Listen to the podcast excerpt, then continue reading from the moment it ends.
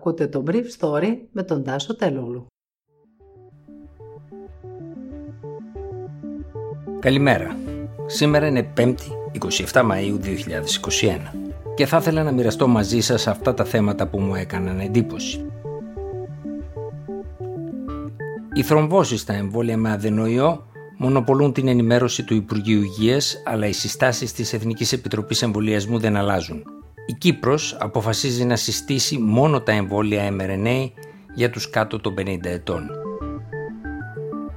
Η Ευρώπη ετοιμάζεται για κλαδικές κυρώσεις κατά της Λευκορωσίας, ενώ η Αθήνα διαψεύδει τον δικτάτορα της χώρας Λουκασέγκου. Τρεις πτήσεις την τελευταία στιγμή άλλαξε η επικεφαλής της αντιπολίτευσης Τσιχανόφσκαγια για να εγκαταλείψει την Ελλάδα στα μέσα του μήνα.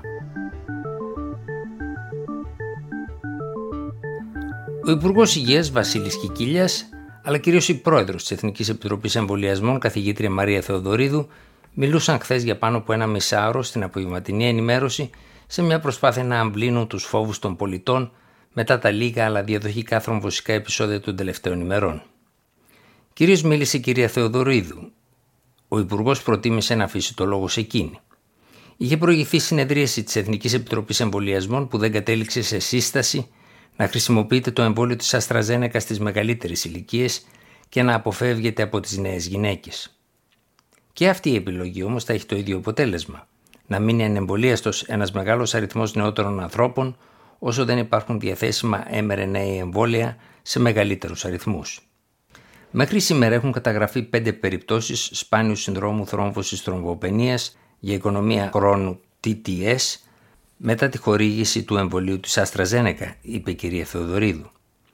Από τις περιπτώσεις αυτές, οι τέσσερις εκδηλώθηκαν σε γυναίκες ηλικίας 36, 44, 47 και 61 ετών αντίστοιχα και μία σε έναν άνδρα ηλικίας 35 ετών. Ένας ασθενής ανάρρωσε και βγήκε από το νοσοκομείο, τρεις νοσηλεύονται και μία γυναίκα κατέληξε.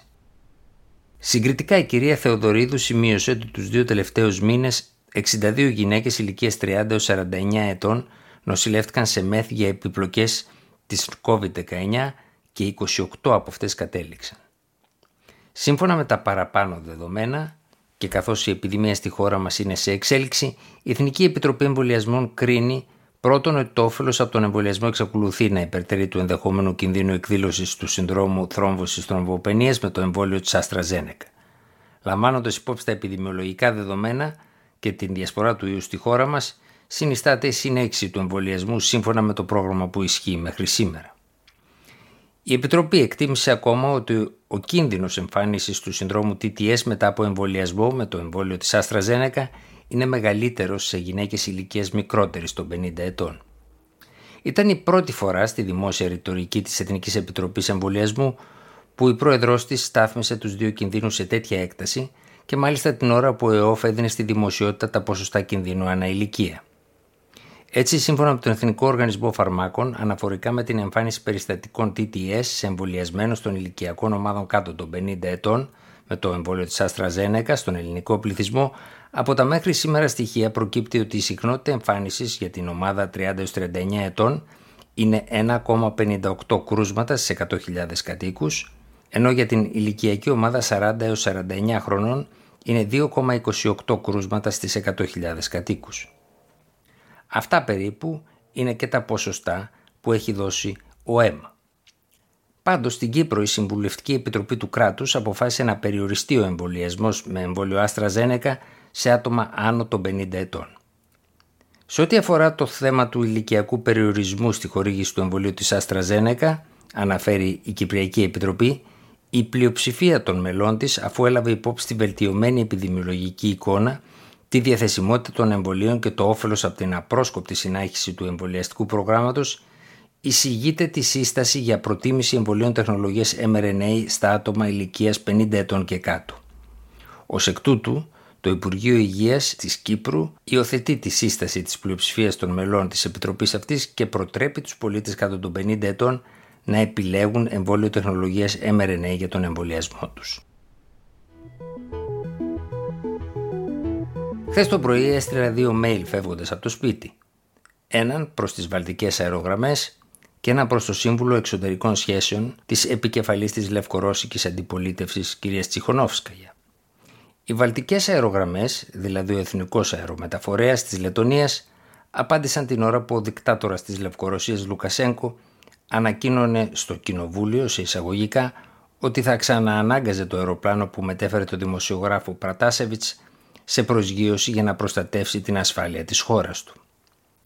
Η αεροπορική εταιρεία της Ρήγας στη Λετωνία δια της εκπροσώπου της, Αλής Μπρίζε, ανέφερε στην απάντηση στο mail μου ότι η πτήση BT-612 από την Αθήνα στη Ρήγα που μετέφερε την κυρία Τσιχανόφσκαγια και τους συνεργάτες της ακυρώθηκε διότι ενώ το αεροσκάφος ετοιμαζόταν για απογείωση διαπιστώθηκε ότι το μηχάνημα ελέγχου ύψους έδειχνε μία ακριβή τιμές.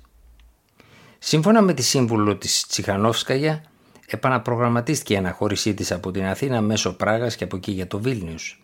Αλλά και αυτή η εκδοχή εγκαταλείφθηκε για να επιλεγεί τελικά η πτήση της Ryanair που έφυγε την Κυριακή 16 Μαΐου στις 10.30 το πρωί από την Αθήνα. Προφανώς, όσοι έδιναν συμβουλές στην κυρία Τσιχανόφσκαγια γνώριζαν ότι εκείνοι που την απειλούν μπορούν ανα πάσα στιγμή να έχουν πρόσβαση στα στοιχεία της λίστας επιβατών οποιασδήποτε αεροπορικής εταιρείας.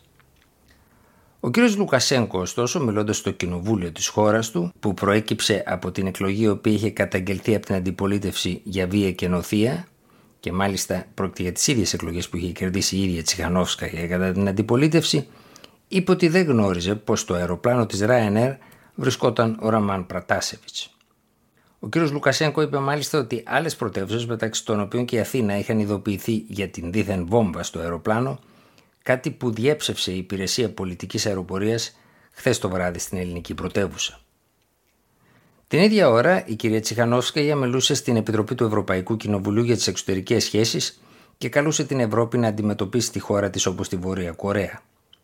Χθες, η Ευρωπαϊκή Επιτροπή έρχισε να συζητά κλαδικές κυρώσεις κατά της Λευκορωσίας, μεταξύ των οποίων και απαγόρευση εξαγωγών καλίου και πετρελοειδών προς τις ευρωπαϊκές χώρες, δύο είδη από τα οποία εξαρτώνται σε μεγάλο βαθμό τα συναλλαγματικά αποθέματα της Λευκορωσίας.